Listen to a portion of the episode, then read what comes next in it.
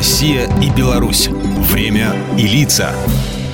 Здрасте, здесь Бунин, и сегодня я о великом русском полководце, основоположнике русской военной теории, генералиссимусе Александре Суворове. На свет он появился 24 ноября в 1729 в семье верных служителей Отечества. Отец был генерал-аншефом тайной канцелярии, а позже автором первого русского военного словаря а дед – генеральным войсковым писарем. Ну, кстати, и имя будущий полководец получил в честь Александра Невского, воителя, прославившего русские знамена в Невской битве и на Чудском озере.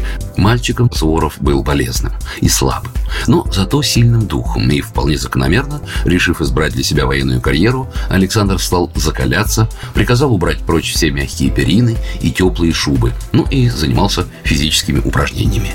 Будучи совсем юным подростком, он был уже зачислен мушкетером в лейб-гвардии Семеновский полк. В самом начале службы в Семеновском полку молодой Суворов стоял часовым в дворцовом карауле, когда его заметила проходившая мимо императрица Елизавета. Поинтересовавшись, кто он и откуда, и узнав, что он сын генерала Василия Суворова, она дала ему серебряный рубль, но часовой, к ее удивлению, отказался, заявив, что принимать подарки на посту устав не позволяет. Императрице это так понравилось, что она похвалила его за усердие и положила рубль на землю, чтобы он взял его позже.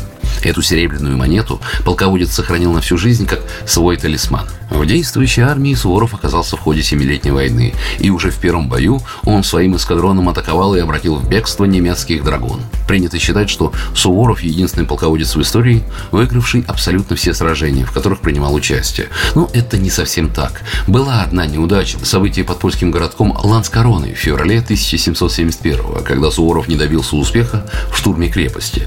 Но отступать было явно не в его характере. Вскоре он вернулся к городу, и хотя гарнизон за это время получил подкрепление, полностью решил поставленную боевую задачу. Каждого солдата, отличившегося храбростью или другим достойным поступком, он приказывал привести к себе. Так, после сражения при Требии представили ему солдата Митрофанова, взявшего в плен трех французов и защитившего их от самосуда однополчан, заявив, что простил их совсем. Когда Суворов полюбопытствовал, кто же его научил быть великодушным к врагу, то услышал в ответ «Словесное ваше сиятельство поучения. Солдат-христианин – а не разбойник. Обнял его Суворов и тут же произвел в унтер-офицеры. Славных подвигов и побед в военной карьере Александра Васильевича Суворова не счесть. Всевозможных орденов тем более. Но на надгробной плите Суворова не указано никаких титулов и наград, а вся эпитафия состоит из одной фразы. «Здесь лежит Суворов». Программа произведена по заказу телерадиовещательной организации Союзного государства. Россия и Беларусь. Время и лица.